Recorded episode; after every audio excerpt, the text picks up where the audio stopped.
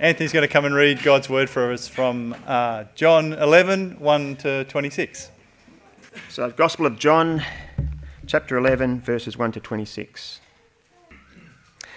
Now, a certain man was ill, Lazarus of Bethany, the village of Mary and her sister Martha. It was Mary who anointed the Lord with ointment and wiped his feet with her hair, whose brother Lazarus was ill. So the sisters sent to him, saying, Lord, he whom you love is ill. But when Jesus heard it, he said, This illness does not lead to death. It is for the glory of God, so that the Son of God may be glorified through it. Now Jesus loved Martha and her sister and Lazarus. So when he heard that Lazarus was ill, he stayed two days longer in the place where he was. Then after this he said to the disciples, Let us go to Judea again. The disciples said to him, Rabbi, the Jews were just now seeking to stone you, and you are going there again? Jesus answered, Are there not twelve hours in the day? If anyone walks in the day, he does not stumble, because he sees the light of this world. But if anyone walks in the night, he stumbles, because the light is not in him. After saying these things, he said to them, Our friend Lazarus has fallen asleep, but I go to awaken him. The disciples said to him, Lord, if he has fallen asleep, he will recover. Now Jesus had spoken of his death but they thought that he meant taking rest in sleep. Then Jesus told them plainly, Lazarus has died, and for your sake I am glad that I was not there, so that you may believe. But let us go to him. So Thomas, called the twin, said to his fellow disciples, Let us also go, that we may die with him. Now, when Jesus came, he found that Lazarus had already been in the tomb four days. Bethany was near Jerusalem, about two miles off and many of the Jews had come to Martha and Mary to console them concerning their brother. So when Martha heard that Jesus was coming, she went and met him, but Mary remained seated in the house. Martha said to Jesus, Lord, if you had been here, my brother would not have died. But even now I know that whatever you ask from God, God will give you. Jesus said to her, Your brother will rise again. Martha said to him, I know that he will rise again in the resurrection on the last day. Jesus said to her, I am the resurrection and the life. Whoever believes in me, though he die, yet he shall live. And everyone who lives and believes in me shall never die. Do you believe this? Well, thanks for that. And uh, keep that passage open, uh, John chapter 11. I'm actually going to go a little further than that, but I wanted to stop there with that question, which is a great question. Do you believe this. Um, thanks again for, for having me, although you didn't have much of a choice. Uh, thanks for being sick so that I could be here. Um, and, uh, well, not you, but the whole family. Um, so I got to be parachuted in. I'm just digging a bigger hole for myself? So we can sort this out later. We can take this outside. So. Uh, it's great to be able to join with you today. And, uh, and I should say, this is the sermon I'm going to be preaching this evening. So if you're thinking, oh, it'd be great to visit Maida Vale in the evening, you're going to get a bit of deja vu because I'll be preaching this this evening at, at our church. Uh, but don't let that stop you from coming. Uh, at least you know what to expect. So let me pray, and then we'll look at this passage in John 11.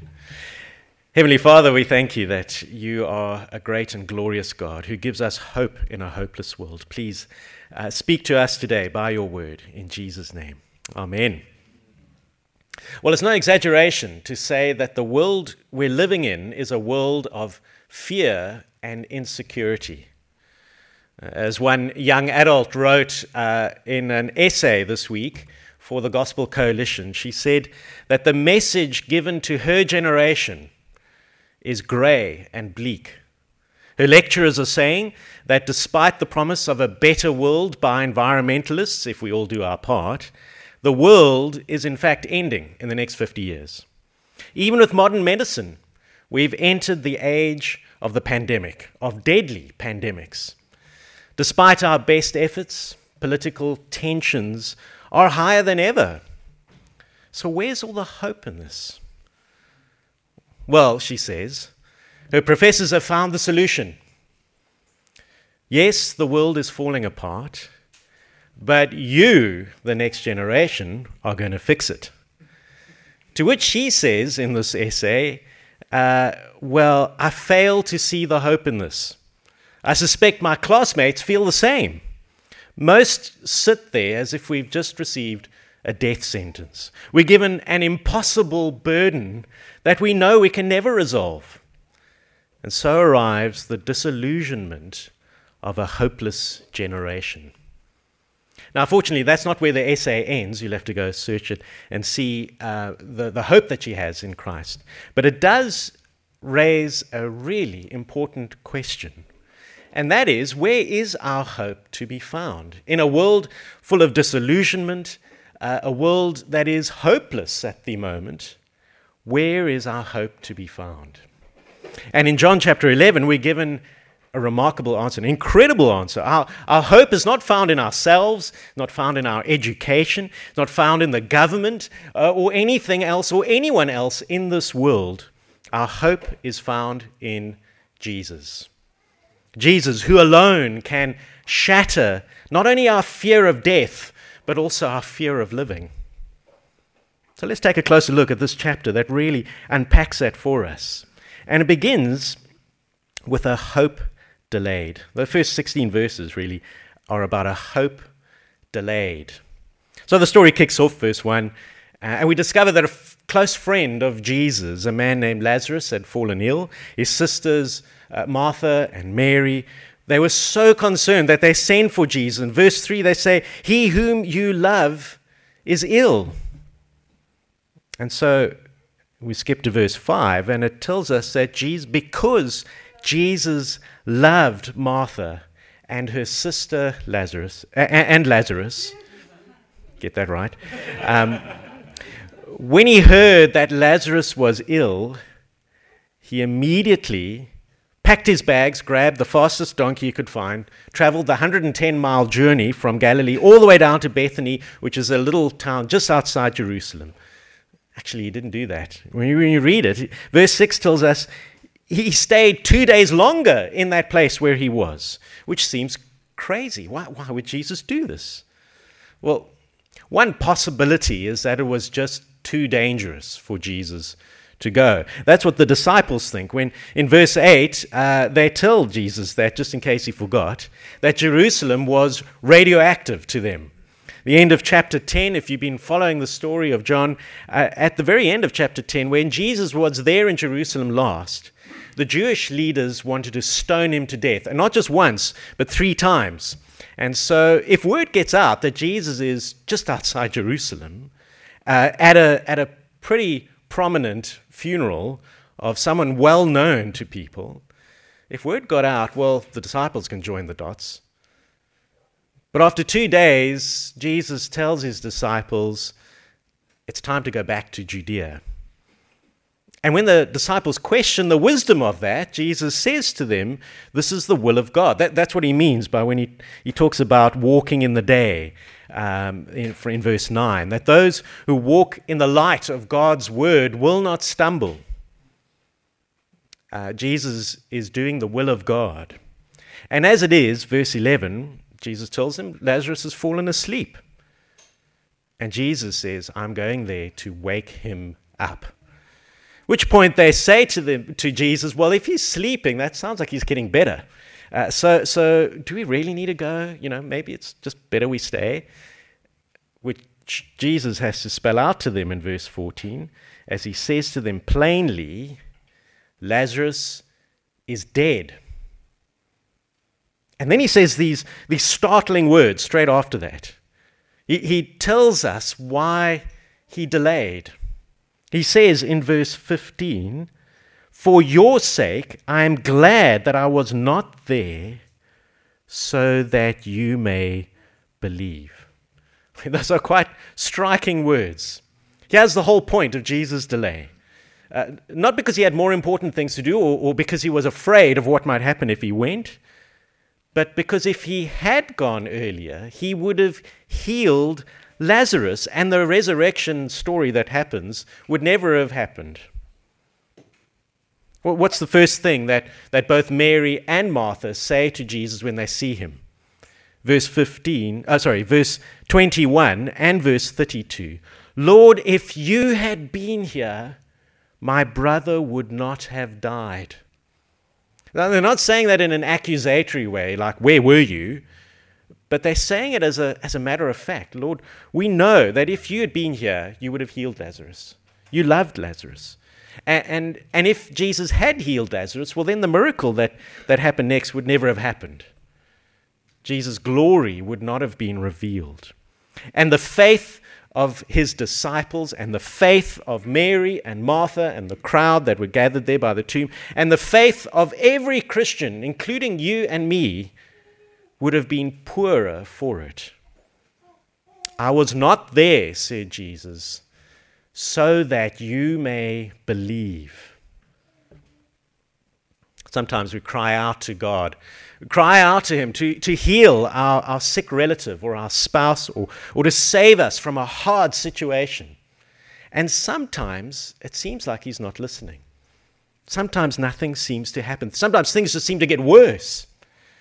And the temptation is for us to think, well, Jesus doesn't care.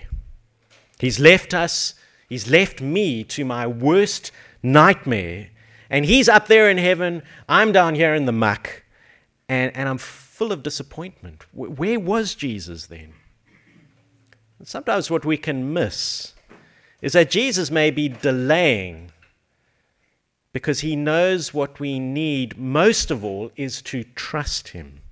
Even when it looks like all hope is lost, we need to put our hope in him. And he knows that that will grow our faith.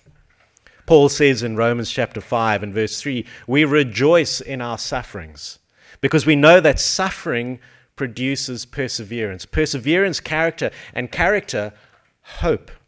And hope, he says, does not disappoint us because God has poured out his love into our hearts by the Holy Spirit, whom he's given us. As uh, theologian Don Carson says of these verses, he says, this is not something we in the West know a lot about. We expect God to simply release us immediately, if not sooner, or jolly well give us an explanation for why we're suffering the way we are. But God, he says, may be less interested in giving us explanations than in building our character as Paul goes on to say in Romans 8, we eagerly awaiting the redemption of our bodies. For this, in this hope we were saved. But hope that is seen is no hope. Who hopes for what he sees? But if we hope for what we do not see, we wait for it with patience. Now, that's not always going to make the struggles we, we go through, the, the suffering, the difficulties, any easier to go through, but it does help us to know that the God that we're praying to, that the Lord we're crying out to, to, to help us in our situation, is there with us in our situation. And that He is sovereign and that He is in control. Uh, that He is good and that He is generous. That He knows what we need is sometimes not always what we want. And He will strengthen our faith, He will build our hope even through these difficult, dark situations. The disciples, though, don't get it yet. Once, once they, they know that Jesus made up his mind to go back into the danger zone, Thomas says really what they're all thinking in verse 16. He says to his fellow disciples, Let us go also then, that we may die with him. Uh, very encouraging words. it's the kind of guy you, you want on your team. Um, but, uh, but Thomas is a realist. He, he, he sees what's going to happen. Here is a hope delayed. But it moves on to a hope declared in, in, from verse 17 to 27. So, verse 17, we pick up the story again. Jesus has now made the trip. Uh, he's just outside Bethany. Lazarus has been dead for four days, we are told. When you make the calculations, it's interesting. It was a four day journey from Galilee, where Jesus was, to Bethany, which means that the moment Jesus decided it was time to leave to go to Bethany was the moment that Lazarus died. And so he arrives, uh, or is around the corner, and uh, Martha hears that, and uh, so she slips out of the house to talk to him privately. And verse 23, Jesus tells her, Your brother will rise again. But like everyone else in the story, she misses what Jesus means. She, she thinks Jesus is just kind of encouraging her with, with something that may happen in the future. She says, Yes, yes, I, I know that he will rise again in the resurrection uh, on the last day. And that's true, tick. But um, at this point, Jesus says something more to her. Something that he would never have said to her if Lazarus hadn't died. He said these words in verse 25 I am the resurrection and the life. Here is hope declared. But what does Jesus mean when he says, I am the resurrection and the life? Well, well, he goes on to explain, fortunately. He says, Whoever believes in me, though he die, yet shall he live. In other words, whoever trusts in Jesus in this life, even though they will go into the grave, they will die, they will come to life on the other side of the grave. Why? Because Jesus is the resurrection. She believes that there is a resurrection to come on the last day, but it's all in Jesus. Those who live on that last day, who are raised on that last day, are those who trust in Jesus. That's what he's saying. But he's also saying something more than that. Uh, he's saying, not that I know the way to the resurrection, or I can teach you about the resurrection, uh, or that I know of someone else who will show you where to find it. No, Jesus is saying, I am the resurrection. There is no resurrection outside of me. No one else can give you this because it is all of me. And because He is the resurrection, He is also the life. As he goes on to explain in verse 26 Everyone who lives and believes in me shall never die. In other words, life doesn't begin after we die. Uh, the resurrection doesn't begin after we've gone into the grave. No, it begins right now. From the moment that you believe in Jesus, right now, you receive life, uh, what John calls eternal life, or life to the full, real life. A life that never dies. And so, yes, our bodies will go into the grave, but we will live. We will be at home with the Lord until the day He raises our bodies at the resurrection as new bodies that will never, ever die again. That's what it means to, to know Jesus, who is the resurrection and the life. The one who not only will raise us in the last day, but the one who gives us life right now, that we will live even beyond the grave. All of that hope is bundled up in Jesus, who says, I am the resurrection and the life. And because He is the resurrection and the life, as I said before, you're not going to find that anywhere else. Not in Muhammad, not in Buddha, not in Richard Dawkins or Mother Mary or Pope Francis or Donald Trump or Mark McGowan or anyone else that you can think of. They are not the resurrection and the life. They cannot give you the resurrection and the life. Only Jesus can. Which is why what Jesus goes on to say next is so important. Have a look at the end of verse 26. Jesus says, Do you believe this? How are you going to get this resurrection of the life? You need to believe in Jesus. Trust in Him. Believe that He really is the resurrection of life, that He is the only one who can give you the resurrection of the life. And, uh, and Mary, uh, Martha responds, well, one of the best responses actually in John's Gospel. In fact, the only one who really responds uh, as well as this. She says, Yes, Lord. I believe that you are the Christ, the Son of God, who is coming into the world. And yet, even for, with that great response, that true response, she still hasn't fully understood what Jesus is about to do. She hasn't understood uh, what Jesus can do. Because this hope declared needs to become a hope demonstrated. And that's our final point a hope demonstrated from verse 28 to 44. So, verse 28, Martha uh, runs off and tells Mary that Jesus is asking for her. which gives you an idea that there was more to this conversation than what, what uh, John recorded. Uh, but in her eagerness to see him, Mary at, uh, attracts the attention of the crowd who, who think she's going to be going to the tomb and they want to support her. And so they follow her and then they meet up with Jesus where Mary is.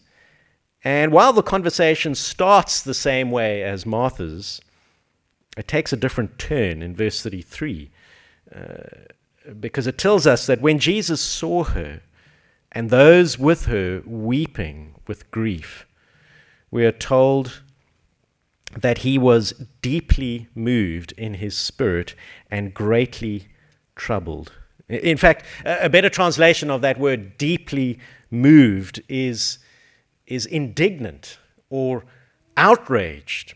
It's, uh, it's a translation that, that the English translations don't really like to go to, but according to some uh, commentators I read, the, the Germans get it right. So if you read any German translation of, of this section, they use that, that idea of the word of indignance or, or outrage.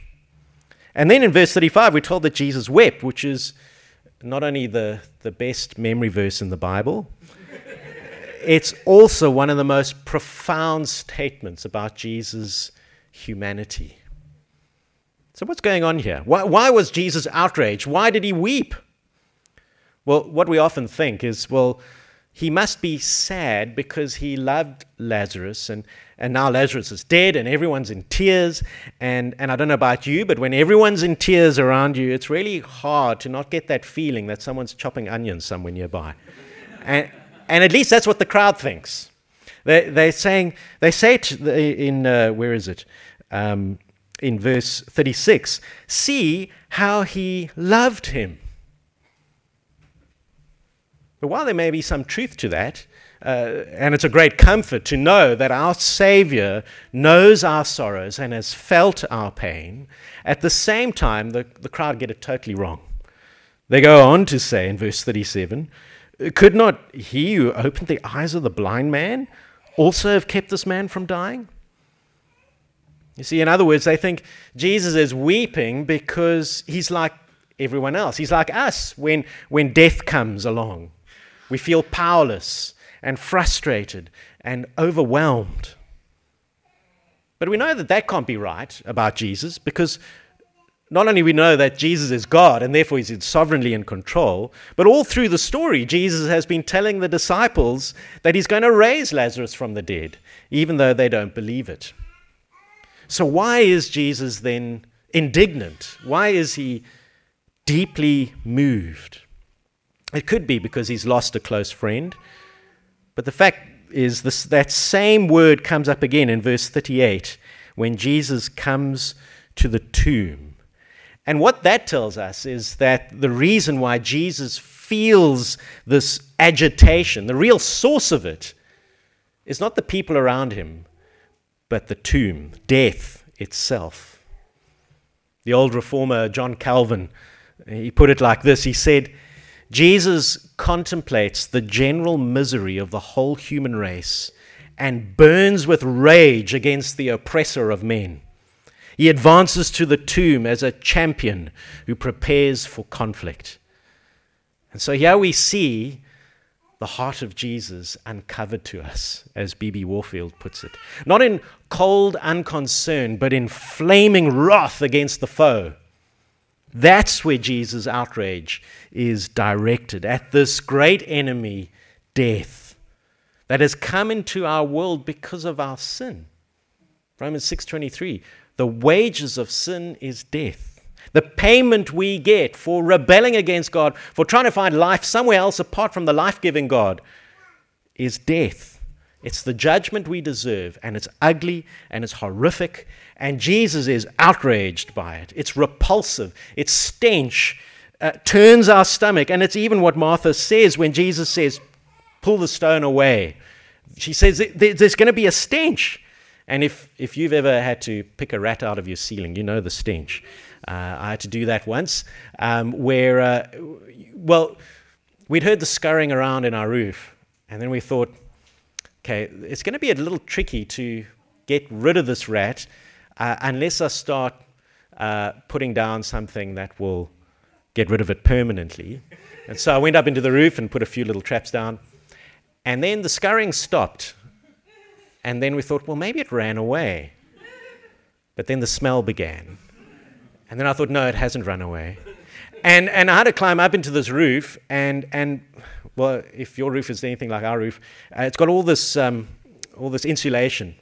And so the rat wasn't just lying very, you know, uh, peacefully on top of the insulation. It had to have dug itself underneath the insulation, and I had to just use my nose to find where the smell was worst uh, until I finally did discover it after digging up all these things.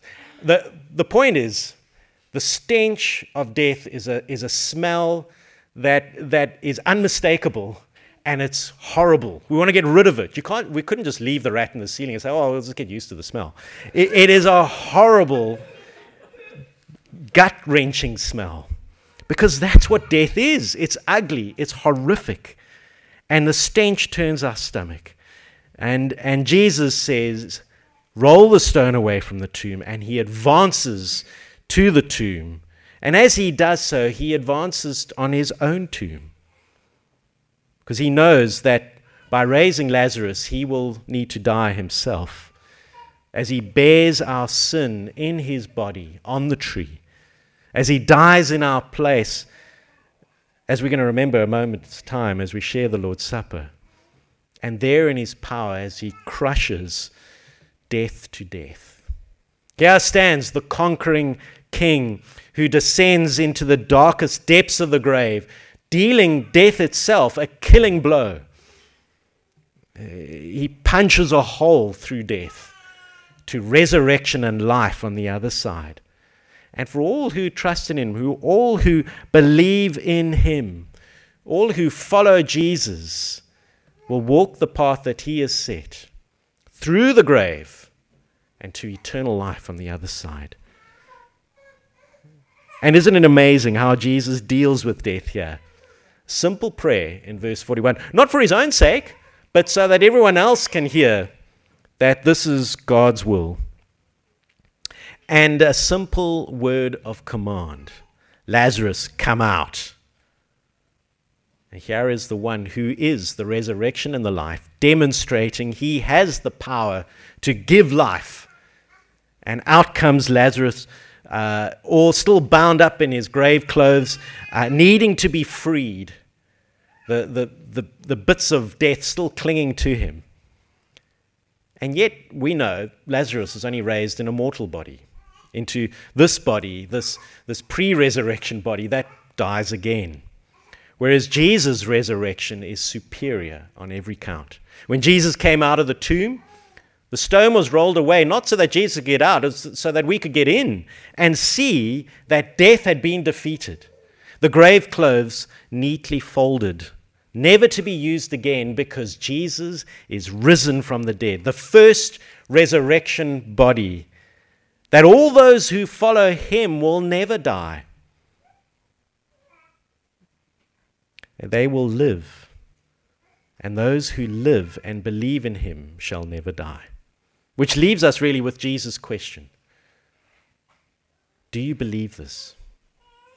Do you believe he is the resurrection and the life? We have a hope that is delayed. The Lord has not returned yet to take us home to be with him. We still struggle with, with, with death, really, that, that is always threatening us all the time. But we have a hope in the one who has conquered death, who gives us strength and, and gives us life to continue on in this world, trusting in Him. We have a hope declared. Jesus is the resurrection and the life. We know who He is. We know what, what He is capable of because we have a hope that is demonstrated for us. Not just in Lazarus, as profound as that is, but more so in Christ Himself who alone has conquered the grave, who alone can give us life, life, true life that begins now and goes on forever.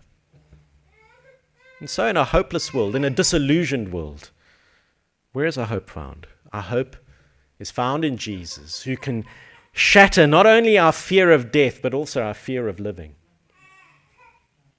As the theologian Kevin DeYoung puts it, Jesus is not some distant, aloof superhero with a strange origin story who swoops in to save the day and goes back to his Christ cave to brood.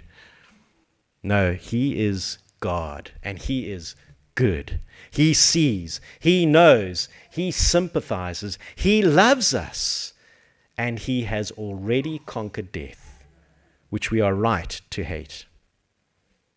Do you believe in him? Let's pray. Oh, our Heavenly Father, we thank you that there is an answer to the pain, the sorrow, the death, uh, uh, and the darkness of this life. That we are not in a hopeless world, but that we are in a world in which there is hope because Christ is risen from the dead. We have a, a hope that, that we long for, that we are waiting for the day when you will come and make all things new. Give us strength, Lord, we pray, to trust you, even through dark times, even through the valleys that we may go through, knowing that you are with us, that you are by our side, that you know our fears, that you have felt our sorrows, that you are not distant from us, but that you are with us. Thank you, Father, that, that you are a God who loves us that much that you would be prepared to send your Son. Thank you, Jesus, that you would love us that much that you would be prepared to take on death for us in our place and conquer it. Thank you, Holy Spirit, that you give us hope as we trust in Jesus and as we believe in Him that we are able to live today, even in, despite all the things that are going on around us, trusting, depending, relying on you, because you, you have given us the one who is called the resurrection and the life. Keep our eyes fixed on him, we pray. In Jesus' name, amen.